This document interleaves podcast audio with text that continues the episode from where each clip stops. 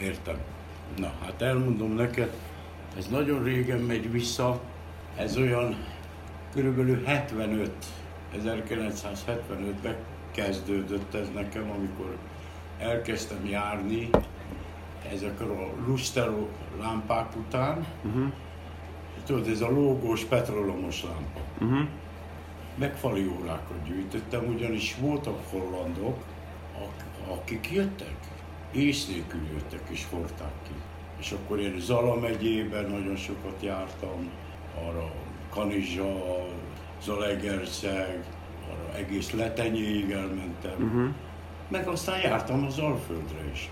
Például Alföldön volt egy ilyen bagi doktor, az volt a neve, és ő gyűjtette nekem a fali órákat. És jártam utána.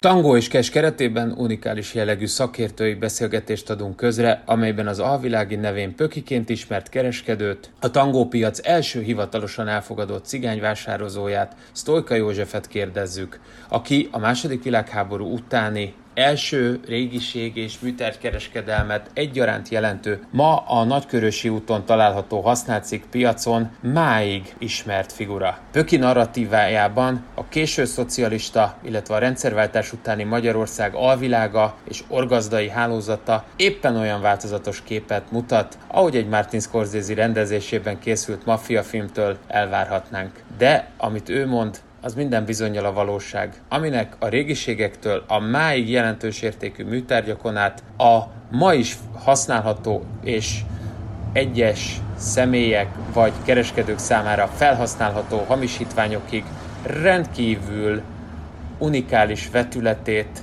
eleddig a hazai bűnözés történet egyáltalán nem dolgozta föl. Ezen pedig mi, a Tango és Cash most a jelen formában kívánunk változtatni. Akkor már kezdtek jönni a, a németek is, az osztrákok is, de a hollandok voltak a legpotenciálisabb vevők, érted? Akik kijöttek hozzánk a házhoz. És akkor 80 valamennyiben nyitottam már az üzletemet, és akkor az adva volt, hogy mit kerestek, érted? Kérdezősködtek, ez, az, amaz. És akkor mindig, amikor hétfő kipakolás volt a házaló, akkor én azokat összeszedtem és bevittem az üzletembe. És nagyon jó ment az üzlet. Jöttek, urba szájba jöttek. Most már nehezebb egy kicsit. Ne, nem egy kicsit, most már teljesen változott a dolog. De akkor robogott, mindent elvittek. Porcelán, fali órákat, bronzszobrokat, üvegdolgokat vittek például. Uh-huh. De abban az időben a menő az a lámpa volt. Akkor a rézmazsár, gyertyatartók, akkor festményeket nem is nagyon kerestek. Festmények, persze, festményeket nem is kerestek. Nekünk ö, akkoriában nem is a, a beltéri ö, orientálódtunk a, a kereskedőkre, hanem inkább akik kivitték külföldre. Uh-huh. Tehát ez volt a, a mód inkább, tudod? Mert azok a kereskedők is, akik a házalóktól vásároltak, azok is külföldiekre kapták. Úgyhogy érted a dolgokat, érted? Az miért van, hogy hollandok és, és belgák voltak a, a fő vásárlók? Hát, ha kimennél, én most voltam Brüsszelbe kint, voltam ezen a háromnapos konferencián, és ha meglátod a kocsmáikat, meg a kis vendéglőket, az tele van régiség. Tele vannak ilyen. Centit nem látsz, ahol nincs falióra, szobrok, mhm. ez. Ők valószínűleg ebben díszítették az üzleteiket, meg vannak gyönyörű régiség üzleteik. Aztán ők árulnak az amerikaiaknak. Érted? Az amerikai vevőknek. Tehát akik be, turistaként érkeznek, tehát ezek nem rendszeres amerikai vásárlók, tehát nem olyanok, akik műgyűjtők, hanem akik Én azt mondom, hogy ők, akik elvitték, a hollandok, meg a belgák, akik elvitték, meg a nyugatnémetek vitték, ők amerikai vevőknek adták el. De azok az amerikai vevők nem... Nem jártak ide. Aha. Nagyon ritka volt egy-egy erre téve. És nem feltétlenül gyűjtők? Nem, Aha. úgy, úgy magának megvett, tetszett valami egy-egy darab, amit ugye el is tudott vinni a repülőre. Nekik az volt a gond, hogy az óceánon túl kellett, hogy vigyék. Ezek könnyű volt, mert jöttek a buszokkal, bepakoltak, aztán egyszerű volt, vezettek 1000-1500 kilométert is, nem kellett repülőre ülni. Azért ő nekik bonyolultak.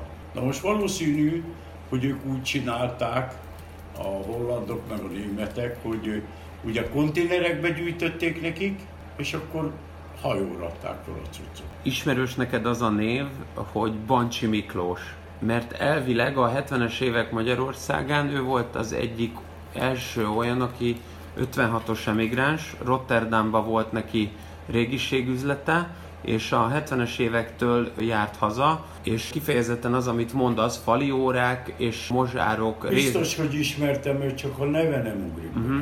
Érted? Biztos, hogy találkoztam vele, sőt lehet, hogy el is adtam neki. És az mennyire igaz, hogy mondjuk a, például a Bancsihoz kapcsolódó büntetőeljárásban ott az kifejezetten kamionokkal történt, és ezeket az, tudod, ez a tír kamionokban vitték ki az árut, és a, a leplombál tudta, úgy meghekkelni, Igen, hogy, értem. hogy levámolt 200 ezer forint értékbe valamit, de egyébként betett oda több milliót. de én ezt konkrétan uh-huh. nem. Konkrét, de ugye de azt láttad, voltak hogy... ilyenek.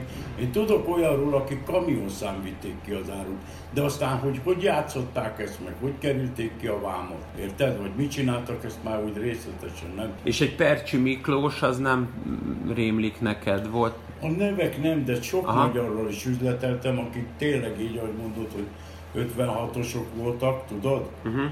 Sokkal üzleteltem. Na most lehet, hogy ez is köztük volt. A Percsi, aki egyébként egy közgazdász hallgató volt, és a, az édesanyja egy ilyen export-import cégnek volt amúgy a pártitkára, tehát jó vonalon volt lényegében az állampárt és a, a korabeli nomenklatúrában. Ő annyit tudott elérni, hogy a, mint kiegészítő fizetést azt csinálta, hogy segített a Bancsi Miklósnak föltárni azt, hogy vidéken, Magyarországon hol vannak ilyen műtárgyak. Ő lényegében a, a lábmunkát, a talpas melót csinálta meg. Föltárta azt, hogy milyen öregeknél vannak olyan cuccok, amiket adott esetben nyomott áron, mert hogy öreg vagy szenilis, könnyen meg lehet szerezni. Nem ebben.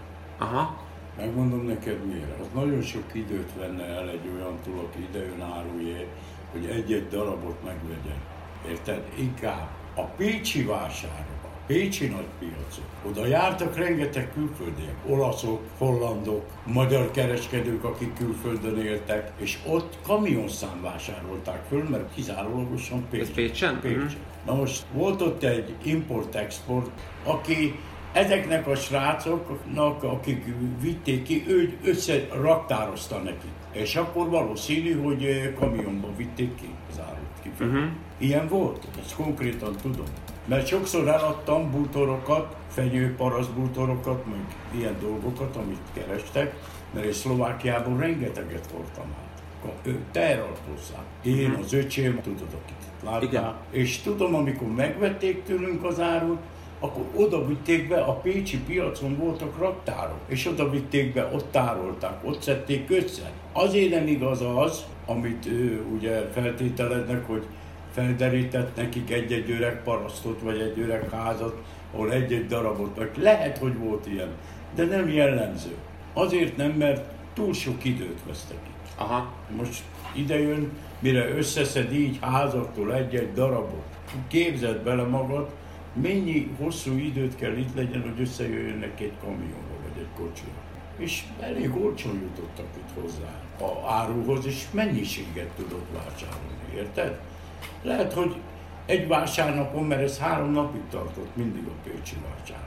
Lehet a három nap alatt össze tudott adni, szedni, hogy egy kamion. Uh-huh. Tehát inkább ez volt. De akkor arra nem nincs példa, vagy az, azt nehezebben lehet elképzelni, hogy, hogy valaki, egy idős ember, egy idős családnak még mondjuk egy életben lévő tagja, nem is az, hogy rejtegeti azt az értéktárgyat, hanem találkozik senkivel, nem mutatkozik ő, és ha nem jár be valaki hozzá a, a lakásba, nem ismeri őt meg. Figyelj, szem... azoktól mi vásároltuk? A házaló. Bancsinak a, ez az ember, ez a percsi, amit én mondok, az ilyennek van elő a, a hatósági anyagokban, mint hogyha ő egyfajta házaló lett volna. Noha Lehet, nem hogy volt... hajtott föl árut a, annak, aki megbízta őtet, hogy gyűjtsön neki árut, és akkor őtől levette át. Ez elképzelhető. De ez csak úgy működhetett, hogy házalási alapon. Hát ő lehet, hogy egy házaló volt. Magyarán a házalási alapon az azt jelenti, hogy rendszeresen és hosszú... Ő járt házakhoz, bekopogott, bekiabált, ezt veszek, azt veszek, beengedték, nézem körül, és akkor fölvásárolt. De nem az, aki elhozta. Persze. Az, az már őtől levette meg. Igen, igen, igen. Aha. Na, ez működhetett. Ez lehetett így. De a jellemző az volt, hogy végigmentek a piacon, és fölvásároltak mindent. Eleve már a helyi kereskedők, azok eljutottak ezekhez az emberekhez, akiknél ilyen értéktárgyak voltak. Tehát magyarán nem kellett föltárnia ezt egy olyan embernek, aki a külföldi műtárpiacot is ismeri. Nem, nem, hát megvettük mi tőle. Vagy pedig megvettük mi is a Gágyó házalótól, mert, de nem sok volt ilyen. Ez inkább a cigányok munkája volt. Aha. Tehát a zsidók se jártak házalni. Aha. Jártak nagyon régen, a 60-as években, de már a 70-es években, amikor elindult a, a régiség láz, érted? Aha. Akkor már a cigányok elkezdték, én is gyűjtöttem, jártam a vidéket, házaltam, bementem kocsmákba, uraim, fali órát vásárolok, bútort veszek, mozsarat, rézmozsarat, darálot, és akkor hívtak, én nekem is van, én nekem is, lámpát veszek, érted? Ilyen dolgok voltak. Tehát mi nagyon ügyesek voltunk, és szorgalmasak. Nagyon. Tényleg is úgymond cigány foglalkozássá vált a, a szocializmusban, amikor ugye ez nyilván... Igen, mert nem vállalta be mindenki a házalást. Az egy, egyfajta lenéző dolog volt, hogy valaki kiabál, meg ószeres, mindent veszek, tudod, voltak ezek a Aha. 60-as években, tudod. Nem mindenki vállalta föl, a cigányok ezt fölvállalták. Ők nem szégyenlősek, érted? Akkor, amikor utána a 80-as években már te... Igen, nyitottam az üzletet.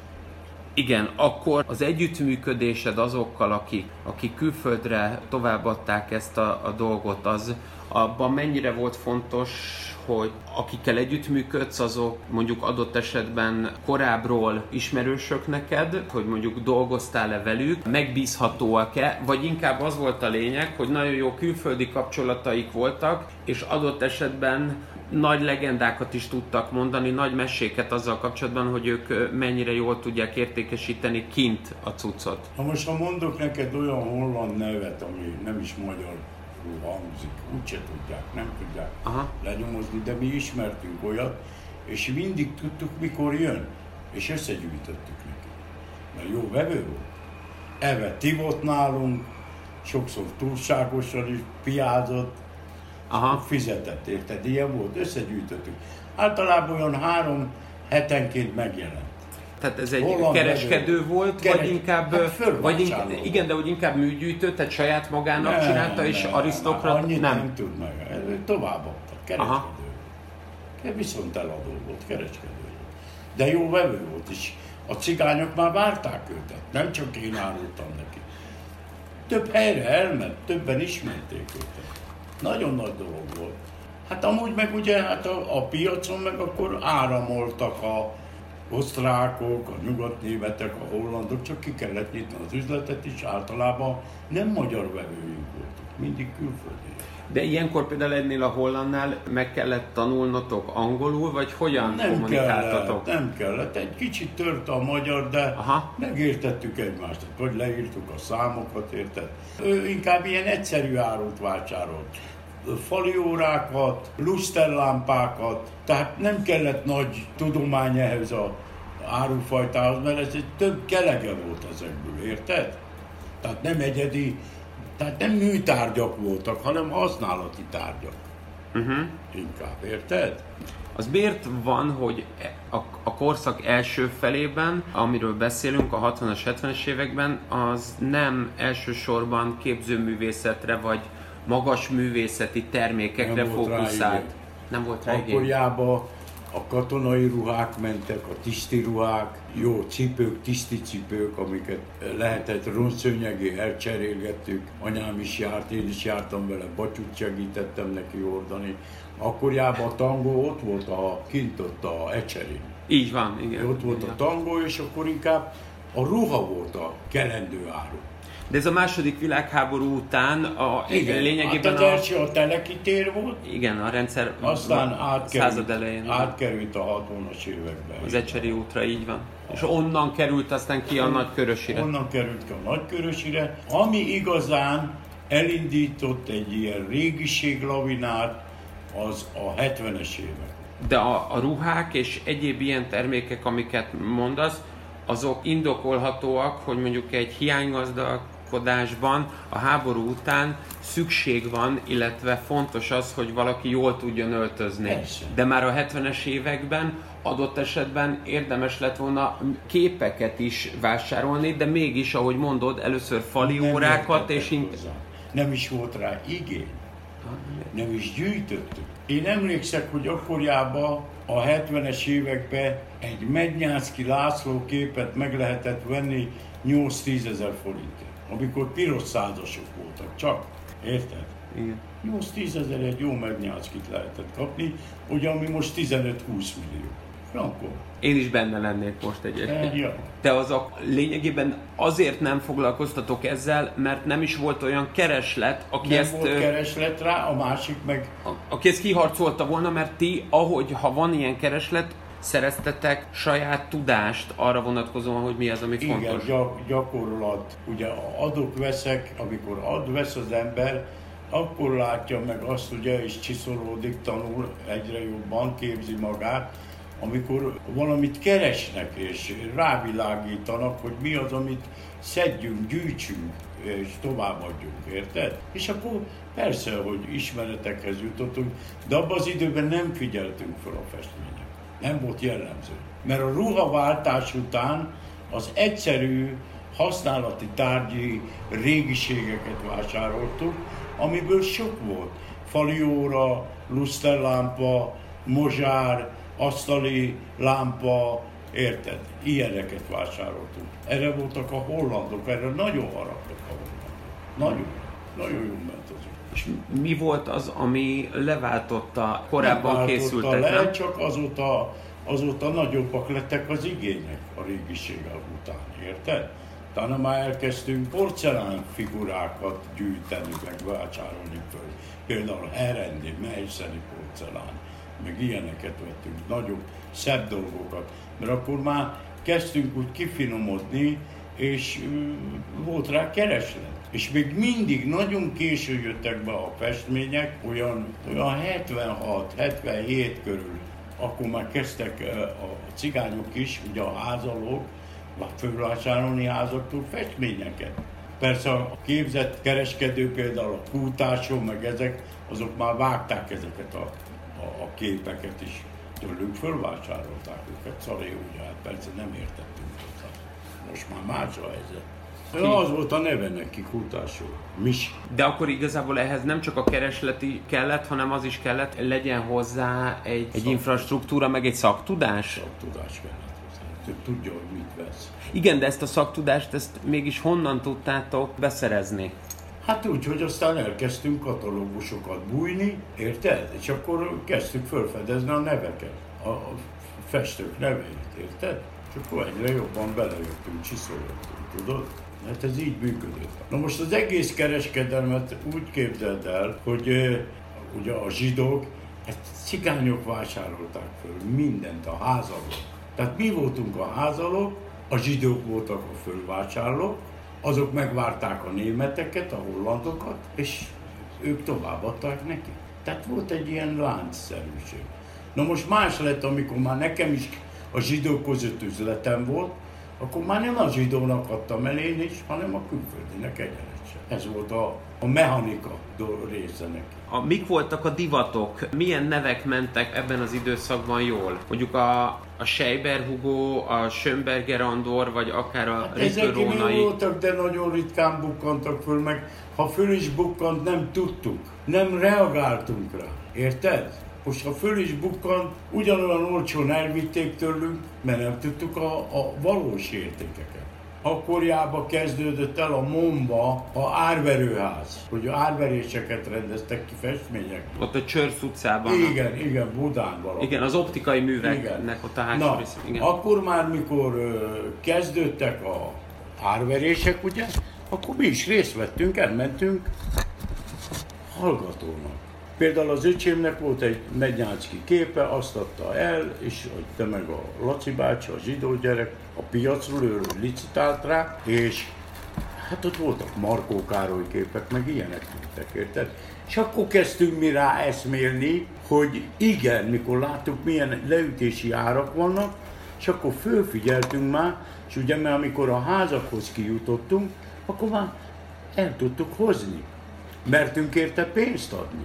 Ez így működött, érted? Az árverésekre tanulni jártatok először. Így van, meg voltak katalógusok, és megvettük őket. És ott otthon tanulmányoztuk. De ebben az időszakban, amikor ti ezt tanultátok, a zsidó kereskedők voltak azok, akik viszont ennek már csinyát, binyát Nem. ismerték, vagy külföldiek voltak, Nem, akik ezeket nem, az árverésekbe jól működtek? akkoriában, akkoriában nem is nagyon mentek a magyar festmények. Akkoriában nem képviseltek olyan nagy értékeket. Nem beszélve jó erről a nagybányai nyolcakról érted, a riprónai, meg ezek, tudod? Hát Mhm. ezek természetes, meg a Markó Károly, meg ilyen képek, meg Munkácsi.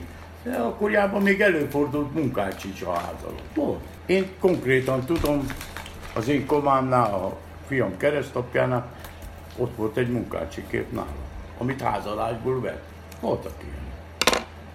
Ez egy érdekes fölépítés volt, de mondom, ezt mind a, a házalóknak lehet köszönni, hogy ennyi árut föl tudtunk hajtani, meg megjelentek a piacon. Hát a cigány felvásárlóknak a házalók. Ők voltak a, a napszámosai a, Így a műtárgykereskedelemnek. Úgy van, úgy, úgy. Hogyan változott meg az egész piac abból a szempontból, hogy a 80-as évektől, illetve akár a 90-es évektől elterjedtek azok a legendák, hogy nem csak lehet ilyeneket vásárolni, hanem ezeket adott esetben jó nevű, vagy adott esetben tehetséges kereskedők hamisítatják is olyan festőkkel. Voltak. Így van. Hát például tudom, szó szerint a kisbandinak hívják, neki voltak nagyon ügyes kezű. Ez a Lakatos András kisbandi, a, A fodrászbandi. a másik a Váci utcai. Igen, fodrászbandi. Például nagyon ügyes festőik voltak. Nagyon jó kapcsolata volt a, a galérián. Aha. Az meg tőle bevették. Hát én egyszer, egy szó szerintsdél, nem is egy, két ilyen eset. Egyszer hoztam Szlovákiából egy megnyácskit. Nem vették be, azt mondták, ez nem, egy gagyi minden. Eladtam a kisbandinak, és a címlapon, a katalóguson címlapján a megnyácski, az én képem szerepel. Akkor egy Perlot Csaba Vilmos képet is tem, engem kidobtak bele, a banditól meg bevették. A kis fodrákban. Banditon. Így van. De hát ilyen csibészség folyik. És a legcsibészebbek a akkor a, van az a másik, aki ott fönt egész a sarkon van a Ilyen rablókat az meg nem látsz mindezek. Tőlünk tanult a házalóktól. Járt a hugomhoz, becsület úristenemre, járt a hugomhoz tanulni, hogy mi a régiség, mi, mert akkor már ő terve vette, hogy a Falkmiskába fog nyitni egy régiségüzletet. Érted? És mi tanítottuk őt? Faszobrok, ilyen, meg olyan. Ez volt. És a végén ugye elkezdett ő is. Túlképezte magát, bizományba vett be, nem a saját pénzét használta, hanem a gácsoknak a pénzét, bevette bizományba, nem adott pénzt, csak eladás után fizetett. Ez volt a motto. Másnak a, a pénzét használja fel. Gyere anyám. És ez azt jelenti ebben az esetben, hogy a, a gádzsókat ti képeztétek ki, de ez azt is jelenti, hogy a, akkor, amikor felvásárolták, illetve megvásárolták például a fodrászbanditól, akkor abban lehetett olyan szempont is, hogy ő mondjuk nem volt cigány? Tehát, hogy azért vették a meg bandi- tőle? A bandi nem volt cigány. De hogy azért vették meg tőlem, és mondjuk tőled nem? Jó kapcsolata volt. Ott, ott le volt mutyizva, érted, hogy átsúszik a kép is, ez- tudod mennyi hamis kép került? Hát ott a Ki a, az ide járt hozzám vásárolni, rengeteget adtam meg neki. Azt kimondottam, vadászta a hamis képet. De miért vad? Ja, mert hogy azokat könnyebben tudta Persze, olcsó. megvásárolni, és drágában eladhatta. Persze. De akkor ezt nem kell ilyen szempontból etnicizálni, hogy az feltételezni, hogy a nem cigányoktól könnyebben vásároltak, hanem inkább ez a kapcsolatokon múlt. A... a, a komálosi kapcsolatok, tehát a csókos kör, érted? Azok úgy is tudták, hogy hozzájuk kerül a, a kép a pagyapiacon, vagy nekik szólnak, érted? Hát volt olyan, hogy például a bandi nem vette meg a képet, ledrótozta, ha megy be egy ilyen és ilyen kép, ne vedd át. Beszól. És nem vette meg. Tőle megvette. Aztán megjelent a, a katalógusban a könyv. Vagyis a kép. A árverése. Hát ilyen gazember munkák volnak. Mert itt igazából igen, egymással is játszottak. Hát hogy ne, ők egymást lemucsiszták. Érted? Ne vedd be tőlem, majd tőlem beveszed, mert úgyis hozzám fog kerülni. Ez volt a szisztém. De ebben a, az időszakban, amikor ennek az egésznek megjelenik a, a jelentősége és a szerepe, és fontossá válnak a képek, akkor ez a 80-as évek Magyarországa, ahol elsősorban a tangó a fő helyszín, vagy már ekkora Falk Miksa utca? Hát mindig is a tangó volt a, a helyszín, de én inkább azt mondanám neked, hogy a képeknek a divatja, meg a, a nagy dolgok, az a 80-as évektől kezdődött, 82-83-tól egész 90-95-ig, érted, mai napig is a házalókhoz, mert aztán Tudod, a bandi leadta mindenhova a telefonszámát. Hogy befutott egy kép, nem kellett kivinni a piacra. A bandi kiment a ide-oda zuglóba, tudod. Megvette a háznál, meg nem csak egy ilyen vevő volt, érted? Mhm. Akik összejátszottak a akkor a nagyon nagy csibész munkák mennek. Mai napig a kezükben van a, a műtárgya, az igazi műtárgya. De a képekben meg, mondom neked, voltak neki csókosok, akik volt benne hamis is, és tudtak csinálni hozzá a teszt, papírt, tudtam a nevüket is egy-két izének, aki 10-15 ezerért kiadta a papírt rá, hogy eredeti. Meg akkor volt, a várban volt egy ilyen Mint műtárgy szakértő valaki adott Igen, hozzá igen, egy ilyen hamis igazolást. Adtak hozzá papírt, és az már elég is volt. És a várban meg a galériában. Így dolgo- van, Aha. le volt galériázva a kép. Ott is voltak egy csókos. Ezek a hamisítók, ezeket hogyan lehetett felhajtani? Egyáltalán hogyan lehetett festményhamisítókat rekrutálni és ezeket betanítani? Mert nyilván ezek az emberek nem tudták, hogy mi az, amit meg kéne nekik csinálni. A kérdés. Itt az volt, hogy találnod kellett egy ügyeskező festőt.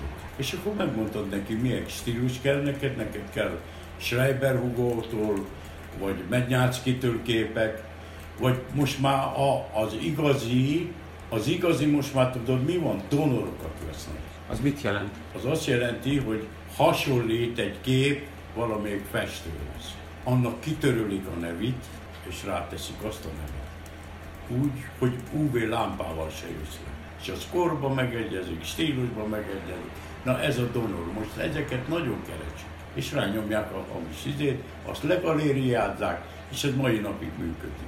Ez a donor festmény ebben az esetben ugyanabban az időszakban készült, csak nem a, annak a hírneves festőnek a tollából, vagy ecsetjéről, de ezért az ilyen radiokarbon vizsgálatok Hát most már azért nem festenek, festetnek új képeket, nem tudják elsütni nagy pénzekké, mint például Abanovák, meg ilyeneket, mert ugye a festékről meg lehet állapítani a korszakot, érted? Most már Donor, Egri József, meg ilyeneket rányomják, és elmegy. Szóval még mindig vannak zsiváltságok. Mert ez igazából azt eredményezi, hogy úgy lehet eladni, mint eddig a festő által Úgy készített, de nem ismert, igen. Eh, Hát egy gyűjtőnél volt, háznál volt, nem bukkant föl a, dologba, és egy ilyen egyszerű. Házaló megvette, már tudta, hogy melyik nevet, melyik festőnek a, a munkájához hasonlítható, a régi nevet lekiszedték, letörölték és rányomták az ő. Aztán azt kaparhatta a festéket, meg vizsgálgathatta a korszak egy volt. Az idő, a vászon, a festék. Ugyanaz, ez működött. Én És- is csináltam ilyet. Én is csináltam. a- az, hogy te is csináltál ilyet, az azt jelenti, hogy szereztél ilyen donor De festményeket. persze, Mhm. ez mai napig, ha van, nem De ezeket honnan lehetett beszerezni? Hát ezt, ezt mi látjuk a piacon is, Aha. hogy ilyen ki vannak téve, érted? Na most a neve egy semmit mondod, de a viszont a stílusa, a képnek a, amit mutat a kép, érted? Az egy hasonlít egy, egy jó nevű festőhöz. És akkor azt ráteszik. Hát most például a piacon meg lehet egy ilyen donort venni 40-50 ezerért. Ha rádobok egy nevet, az már 7-800 ezer.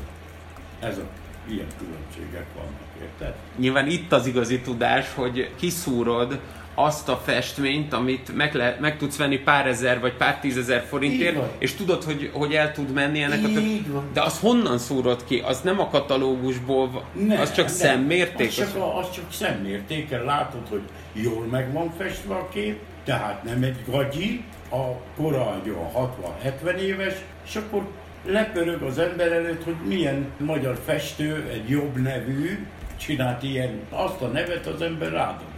Ugye És- ezeket nem tudtátok ti. Nem. De ezek, ezek akkor pontosan azért tudnak menni, mert a, a hamisítás, az, hogy már ismert festő ismert képét hamisítani, és nyilván ilyen értelemben több példányban eladni, több egymással párhuzamosan több kereskedőnek vagy több műgyűjtőnek eladni, abban az a probléma, hogy már ezeket jegyzik, és előbb bebukna a mutatvány, azért mert hogy képbe kerülne az, aki el akarja adni, hogy már egyébként három ugyanilyen van forgalomban például. Ugyanazt soha nem csinál. Uh-huh. Ugyanazt soha nem csinál. Na most voltak olyanok. Először jött az, hogy nagyon olcsó képet megvettünk régi vászonnal. Tehát a hátulja, a vászon az régi, 80-100 éves. Tehát ami rá volt festve, ment a faszba, sehova, és rá lett téve a Schreiber Hugónak a munkája, de nem az, amit a múzeumban lát, hanem több képből le lett mindig egy-egy kis darab hozzátéve, hogy tehát két egyforma nem volt. És így el tudott sülni. És voltak hozzá a tesztek, érted? Na most, ha megfordítottad a képet, vagy a papundeklit, az régi volt. Korban És a vászon az ugye pont ezért az, az a, a, Vácon nagyon fontos volt, hogy, hogy frankó legyen. Először ebben kezdtük. Aztán megállt ez, mert elkezdték a festék mintát venni. És az már nem egyezett meg a korral. De akkor ez azt jelentette, hogy mondjuk egy-egy híresebb képet nem lehetett több másolatban eladni, Nem. mert az, az, az már akkor megborult volna, mielőtt a Meg, digitalizáció... persze, hát azt nem lehet most ott, nem másolhatom le, ami benne áll a múzeumban, vagy egy kiállításon megjelenik, ugyanaz, nem lehet. Tehát nem tud elsülni. De ha nem is egy kiállításon, mondjuk valakinek egy Gyűjteményében van, az, az akkor Nem, is már kiderült volna. Tud- tud- tud- Tudják ezek a csavargók, hogy mit csinálnak, ne. Tehát akkor meg ilyen- a bandi, meg ezek.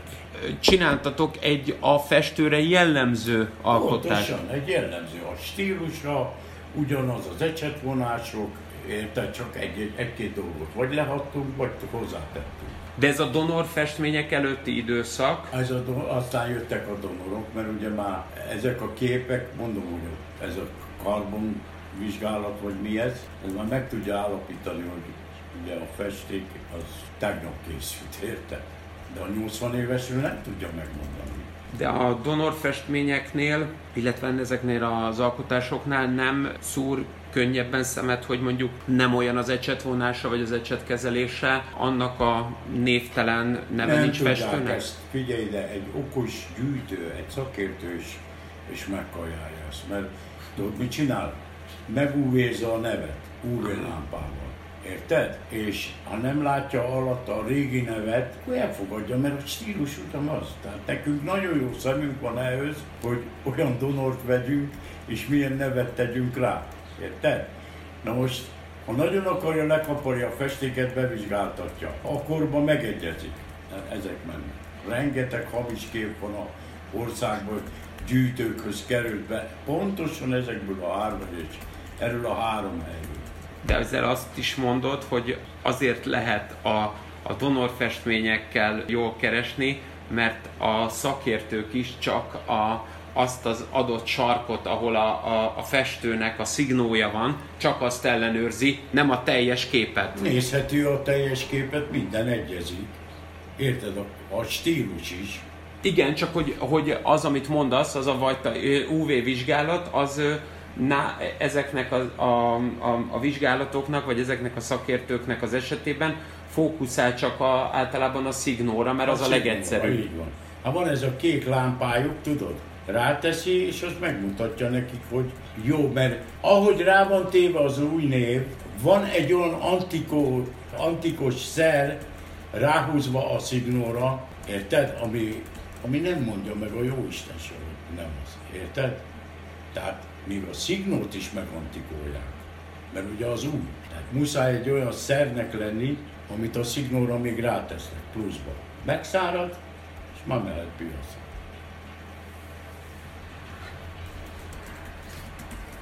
És ez azt is jelenti, hogy a, ezekben a, az esetekben a 80-as években, vagy akár a 90-es években még magyar kereskedők, vagy magyar gyűjtők felé mentek el, vagy még akkor is ez magyar jellemző gazdag, volt, hogy külföldiek jöttek ide? Nem. A külföldi magyar képek magyar kézbe kerültek. Uh-huh. Nagyon ritka volt az, amikor külföldi elvitte. Tehát vannak most már rengeteg magyar új gazdagok, gazdagok beleteszik a pénzüket festményekbe, érted? És ki vannak annyira képezve, hogy most már ő szakértő, meg tudja, és ő a nevekből táplálkozik inkább. A nevekből táplálkozás az meg azt jelenti, hogy ők is olvassák a katalógusokat. Hát pontosan így Igen. van, és látják, hogy mennyiért ment el ezen az árverésen a kép, és akkor ahhoz csináljuk az árakat a képekhez kapcsolódó ilyen igazoló dokumentumoknak a hamisítása az viszont már csak a rendszerváltás után, vagy előtte is adott esetben előfordult? Amivel ugye igazolták, hogy ez mondjuk valami... Rendszerváltás után. után. Akkorjában még, akkorjában csak a várba volt ilyen szakvélemény. Remény. Uh-huh. A várba volt, aztán ott megszűnt. Aztán lettek privát szakértők, akik voltak monográfusok, akik például csak Ripronait tudod, akkor most sorolok neveket, vagy érted többféle közt. Na most az meg volt kenve, és vittük a képet a aláírással, jóvá hagyta. Már elég is volt. Már ment is be az árverésre, vagy a gyűjtőhöz. Mert van olyan gyűjtő, aki kéri a papírt róla. Akkor főhívta a izét, maga adta ki ezt a pa? Igen, kérem, ez eredeti. Ment is az üzlet. És az mennyire igaz, hogy mégiscsak te, aki azért ismered a, a 80-as években ugye azokat a figurákat is, akik diszidáltak, és az operenciás tengeren túl csináltak karriert, hogy a műtárgyaknak a, a kivitelét az alapozta meg, hogy mondjuk Németországban vagy adott esetben Amerikában volt ebből igazán haszon hajtható, mert ott volt olyan felvásárló piac, vagy azzal, hogy azt mondod, hogy a magyar képeket csak magyarok veszik, és egyébként meg Falióra és Mozsár az, amiben mi érdekesek vagyunk, akkor az egy legenda, hogy a, a Zubovics, a Horváth Zoltán... Eredeti hazugság. Uh-huh. Volt olyan betörő, akiről azt gondoltad, hogy alkalmas vagy méltó lenne arra, hogy adnál neki tippet? Voltak jó betörők, a buksiék, kecskeméti, a gida, a, a. Ha valaki hozzá hasonlóan ismerte ezt a világot, akkor hogy lehetne ezt a két karaktert, a Buksit és a Gidát, a Kecskeméti Sándort és a, a Bújtóér Jánost bemutatni, mert hogy igazából két ellentétes karakter, nem csak erőben és testsúlyban, hanem mondjuk úgy, hogy világlátásban is. Tehát amíg az utóbbi, a Buksi az éjszakai életet kedvelte, addig a Gida, a Kecskeméti, Más az kerülte. Így van. Hát a Buksinak tekintélye volt, nem nagyon merték őket beköpni, tehát a Gida az meg ügyes volt, tehát vékonyabb ember volt, kisebb volt, és ezek egész jó páros voltak. Egész jó pár. A Gida vagy a, a Buksi, az volt kapcsolatával a német felével, aki ki volt a lopott áruk. Ugye voltak neki orgazdái a Buksinak. Jó, jó végrehajtó volt a Kecskeméti a Gida két külön két arhetipusról külön, lenne szó, mint a két, két külön nagyon jellegzetes. Két különálló ember volt, mint emberek. A buksi az eljárt szórakozni, éjszakázott, csajozott, a gida meg csak gyűjtötte a pénzt, azt nem ilyen. Nem hívott, nem tudom, hogy dohányzott, azt hiszem még dohányozni se dohány. Nem dohányzott. És ugye ő egy nagyon vékony testű férfi Igen, volt, hát aki a harmadik kerületben lakott az élettársával, és melletten akkor, amikor az eljárás kezdődik, akkor lett gyereke. Jó karakterű ember volt, és kemény bűnöző volt, nem vitte a balhét, soha. Nem vitte a balhét. Tehát a Buksinak érdemes volt vele dolgozni. A Buksi szerezte a címeket, ugye az éjszakából, meg a Mészáros Péter, meg ezek adták a tippeket, akkor volt egy Bodó nevű ilyen képek, kötötték a pulóvereket, minden. Jó kártyás volt, egy öreg srác volt, zsidó gyerek, ott lakott a hét kerületben. Sokat römiztem nála. És ő volt az egyik ilyen tippadó akkor a Mészáros mellett. És úgyhogy a Buksi, a Buksi magában nem bevállalós volt. Bevállalós volt, de valójában munkát a Gida végezte Vagy együtt, ha olyan de akkor lehet azt mondani, hogy ők voltak mondjuk a tehetséges betörők, viszont egyikük sem tudta volna azt, amit megdurrantottak, az értéket pénzé tenni, hanem ehhez nekik egyébként a tippadókon túlmenően valamilyen orgazdára lett volna szükségük. Pontosan. Érteni nem értettek nem értettek hozzá. Azt látták, hogy ezüst aranyat azt elhozták. De már ilyen tárgyaknál más volt a helyzet, mert azokhoz még nem értettek. Tehát elég olcsó lehetett tőlük vásárolni. Azt is mondod, hogy a tippadók egy része az orgazdaként is tevékenykedett. Tehát akiket említettél, a hát, Mészáros nem Péter... Minden esetben. Nem minden esetben? Nem minden esetre. Volt olyan tippadó, aki nem értette, hogy csak ér, tudta, hogy van benne érték, de az, hogy kevesen értettek a régiséghez. Ugye mi értettünk, mert a piacon abból éltünk, üzleteltünk, septeltünk, mi értettünk hozzá. Meg akinek volt ez a német Feri, aki kiorta. A bécsi üzletkötő. Ja, üzletkötő, annak jó kapcsolatai voltak. Nem érezte de azt, hogy addig volt jó és hasznosabb a betörés sorozatokat ismerni, amíg ezek az emberek hajlandóak voltak úgy kockáztatni, hogy adott esetben nem tudták, hogy mennyit nyernek rajta. Mert a betörők jelentős esetben, ahogy te elmondod, nem feltétlenül tudták, hogy akkor, amikor a budai elit kerületekbe bemennek, akkor igazából mit reszkíroznak. Nem voltak tisztában azzal, hogy mit visznek el. Ahhoz egy olyan ember kellett, mint mondjuk te is vagy. Igen, szakértő kellett hozzá. De akkor viszont hogy, mégis hogy lehet azt mondani, hogy ők hajlandóak voltak ebbe belekezdeni? Mennyire lehet azt mondani, hogy itt egy külföldi szálnak valódi szerepe volt, vagy valójában ezt hazai, okos használcikkereskedők és antikosok meg tudták ezt indítani, és nem kell hozzá feltétlenül külföldi magyarokat feltételeznünk. Hát valójában úgy tudnám ezt elemezni, hogy a játék az összefonódott a, a betörésekkel, ugye, mert ezek mind játékosok voltak. Na most, ha leégett, valahonnan kellett neki pénzt újítani, hát holnap ki tudjon menni a tére, vagy bemenni a kártyaterembe, érted?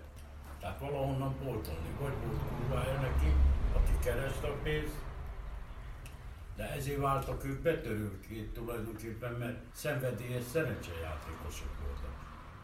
És valahonnan meg kellett teremteni a, a rávalót és tetszett nekük az a strici élet, az éjszakai, bepörgött. Tehát mondjuk a, a jól ismert Tarzan, aki elvileg hatója született a Tóth Feri, az csak azért volt trici, hogy mindig tudjon kártyázni. Hogy mindig meglegyen a háttere a kártyázáshoz. játékos volt, hát persze. Volt úgy, hogy volt neki két kurvája. Rákosi téren. Meg a Katusék, a Richter család.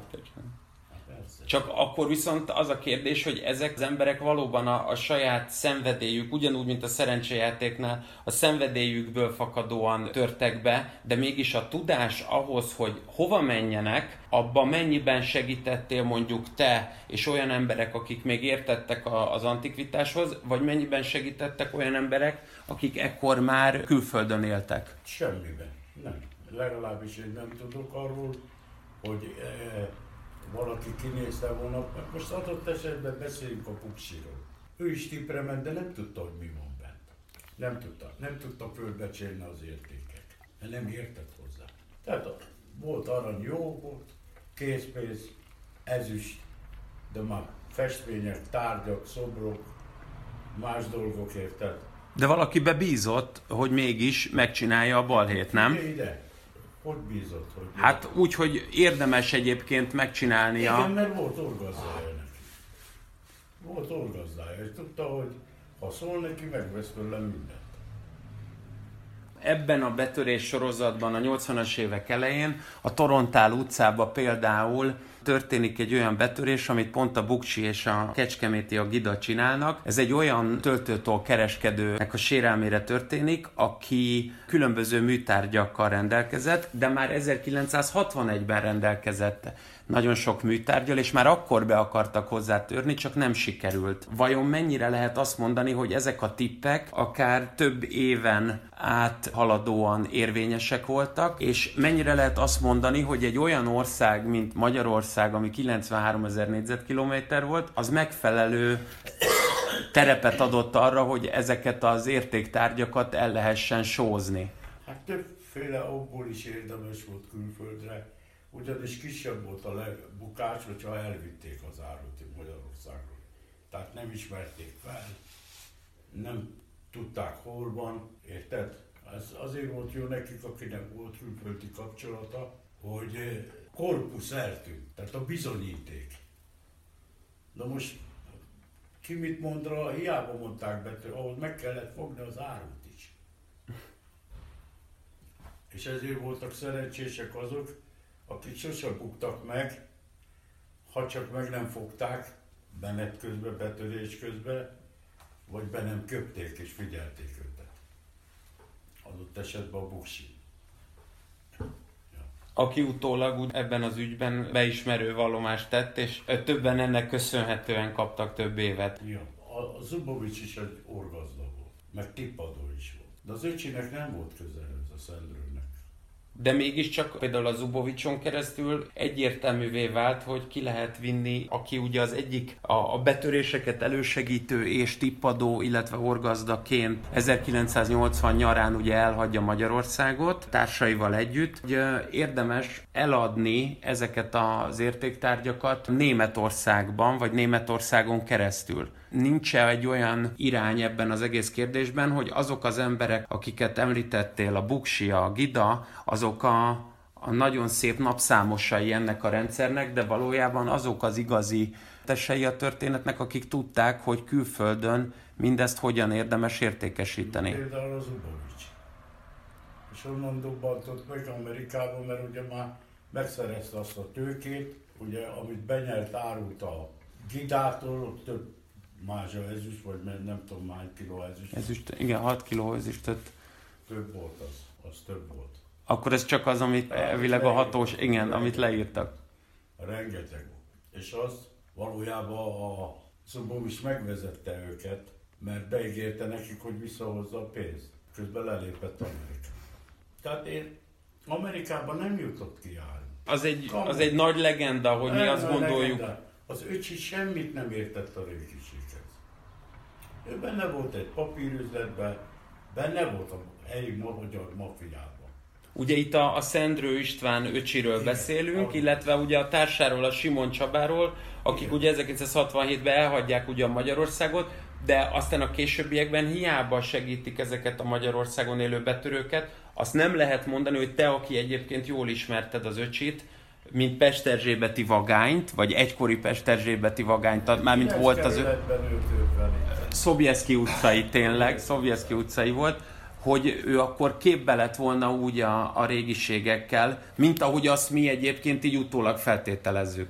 Abszolút nem volt képbe. Ő nekik egy nagyon jó menő papírüzletük volt. Ők ügynökök voltak, tudod? Na most a Csaba megszerezte a helyet, ahol ilyen írógép szallagokat árultak, WC papírokat, A4-es papírokat, amire gépeltek, tudod, szalvétákat, ezeket, a, de tonna szám, érted? Na most, amikor nem akart venni tőlük az ő cégüktől, akkor ment az öcsi. És az... Aki hatást tudott gyakorolni. Az gyakorolta a hatást, például, hogyha először felajánlott neki havai utat, színes tévét, ajándékokat. Ha arra se hajlott, akkor bizony a hatos oda ment a fejéhez. A Szendrőcsit, akivel te Balatonon megismerkedtél, őt hogy tudjuk elképzelni, vagy hogy képzelhetnénk el, hiszen már sajnos meghalt ugye 82-ben. Egy erős verekedő gyerek volt. Ő tényleg odaütött. Jó képű, magyar, magas is volt. Ez volt olyan 1,80, 1,81, 2 is. Vékony alkotú, de tiszta izom volt. De az verekedett. Uh-huh. Az kemény gyerek Ilyen Popeye típusú karjai voltak, tudod, ezek a nagy tapancsos kezei voltak neki. És izmos is volt, tehát akkor, ha Igen. már Popeye, akkor olyan volt, Igen. mint egy fagylalt kehely. Mondhatjuk úgy, hogy egy macsó volt ő tulajdonképpen. Uh-huh. Ő egy olyan volt, hogy inkább nem kezdtek. Nem beszélve ott Amerikában. Nagyon ilyen volt a Markó, megtalálta Aki az öcsit végül is lelőtte. Figyelj ide! Az öcsi, a Simon Csaba, a Kokó, a Jokker, sorolom a pap, ezek mind papírosok voltak. Mafiák voltak ők, biztosítási családok. Ezek mentek. Papírozás. Őket a régiség nem érdekelte. Nem is értettek hozzá. Én ott voltam, láttam mindent, soha senki régiségbe bele nem nyúlt. A Zubó is csak azért jutott hozzá, mert a Gitától lenyelte az árut, meg a, a buksitól, az ezüstöt, amit aztán Németországba eladott, és avval a pénzzel tovább tudott menni. Kész. Itt nincs régiség. Hazudnak. Aki azt mondja, hogy a magyar maffia kapcsolódik a régiséghez, ez hazugság. Nem igaz. Ezt fogadd el tőlem, amit én mondom. Mert buták Fog... voltak hozzá, nem volt meg nem az a érdekelte meg. Hát figyelj, de kábítószerrel foglalkoztak a kokainnal. Papíroztak, biztosítási családok. Hát ezek voltak a nagy pénzek számukra, nem? Ezek a szírszarok, mire kiér innentől. Hát hogy is tudják fölfogni, vagy a rendőrség elképzelni, hogy hát mennyi áru kellett az, hogy érdekelve legyenek ők a régiségbe. Na most szerinted, hát nem voltak ezek buta csibészek, hogy várjon egy fali órára, még kér Amerikára? Adjuk ezt a nyilas dumát. Ez nem igaz. Hazugság. Köszönöm.